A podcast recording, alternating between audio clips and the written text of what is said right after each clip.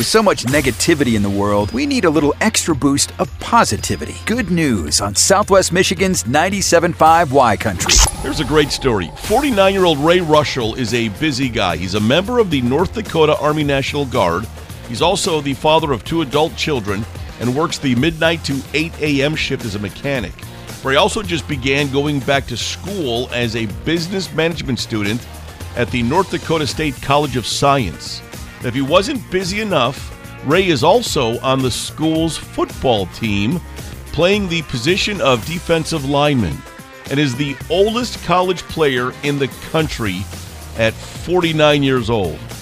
Now, Ray last played high school football in 1992, but seems to be keeping up with the much younger teammates while also being a positive role model for them.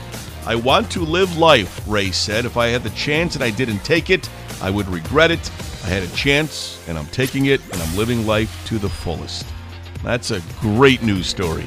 Good news on Southwest Michigan's 97.5 Y Country. Brought to you by Bud Distributing, helping you always have the right beverage on hand for anyone stopping by or last minute invites to a friend's. Hey, Bud, remember to drink responsibly.